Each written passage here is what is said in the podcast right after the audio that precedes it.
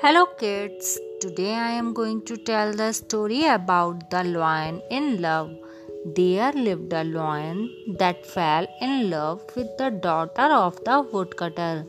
The woodcutter did not want to give his daughter's hand to the lion, but he was afraid to, to refuse the lion. The woodcutter said to the lion, I will give you my daughter's hand on one condition. The lion asked, What condition is that? The woodcutter replied, You should allow me to extract your teeth and cut off your claws, as my daughter is fearfully afraid of both.